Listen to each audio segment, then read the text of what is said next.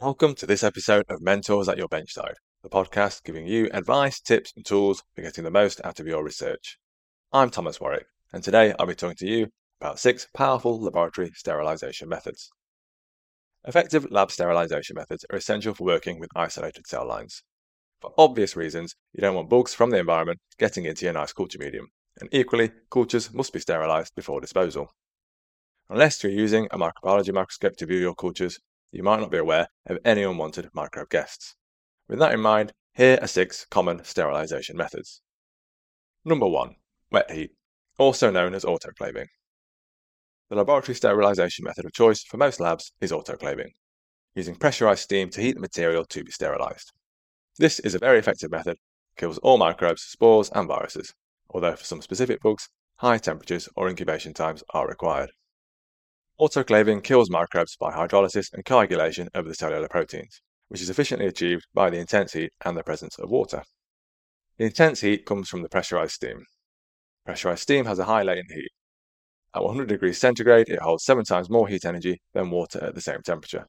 This heat is liberated on contact with the cooler surface of the material to be sterilized, allowing rapid delivery of heat and good penetration of dense materials.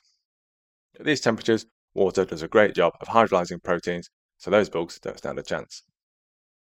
Number two, dry heat, such as flaming and baking. Dry heat has one crucial difference from autoclaving there's no water, so protein hydrolysis can't take place. Instead, dry heat tends to kill microbes by oxidation of the cellular components. This requires more energy than protein hydrolysis, so higher temperatures are required for efficient sterilization by heat. For example, Sterilization can normally be achieved in 15 minutes by autoclaving at 121 degrees centigrade, whereas dry heating would generally require a temperature of up to 160 degrees centigrade to sterilize a similar amount of material in the same amount of time. Number 3. Filtration. Filtration is a great way to quickly sterilize solutions without heating. Filters, of course, work by passing the solution through a filter with a pore diameter that's too small for the microbes to pass through. Filters can be sintered glass funnels made from heat fused glass particles, or more commonly these days, membrane filters used from cellulose esters. For the removal of bacteria, filters with an average pore diameter of 0.2 micrometers are normally used. But remember, viruses and phages pass through these filters, so filtration isn't a good laboratory sterilization method if these are a concern. Number 4. Solvents. Ethanol is commonly used as a disinfectant, but isopropanol is better at dissolving lipids and probably a better option.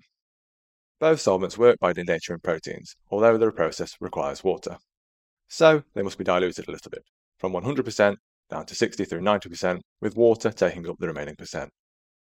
Again, it's important to remember that although ethanol and isopropanol are good at killing microbial cells, they have no effect on spores. Number 5. Radiation. UV, X rays, and gamma rays are all types of electromagnetic radiation that have a profoundly damaging effect on DNA. This makes them excellent tools for sterilization. The main difference between them, in terms of their effectiveness, is their penetration and energy. UV has limited penetration in air, so sterilization occurs in only a small area around the lamp. However, it's relatively low energy and therefore relatively safe, being quite useful for sterilizing small areas like laminar flow hoods. Remember, it's really important to sterilize your equipment too. X rays and gamma rays are far more penetrating and energetic, which makes them more dangerous but very effective for large scale cold sterilisation of plastic items, such as syringes, during manufacturing. Number 6. Gas sterilisation. Ethylene oxide can be used to sterilise equipment that are sensitive to heat or moisture and is often used to sterilise medical equipment, such as catheters and stents. It essentially prevents cell metabolism and replication by alkylation. Because ethylene oxide is easily absorbed, the equipment must be aerated after sterilisation to remove any residue. Ethylene oxide is also highly toxic and can present a number of health risks. As it's generally used for healthcare products, you're not very likely to use this in the lab. So that's six powerful sterilisation methods you can use in the lab and how they work. Check out the episode description for links to related articles and resources, and don't forget to subscribe to the podcast to get more help and advice from mentors at your benchside. Flow Stars is back with season 4 the podcast from Beckman Coulter and Bite Size Bio, and hosted by me, Peter O'Toole from the University of York. I'll bring you closer to the big names and the rising stars of flow cytometry and get to know the leaders and those rising stars outside of the lab and more personally.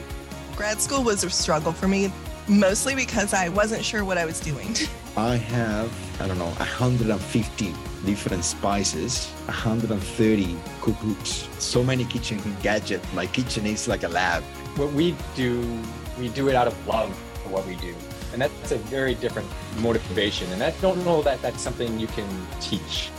All this and more in season four of Flow Stars. Really hope you enjoy them.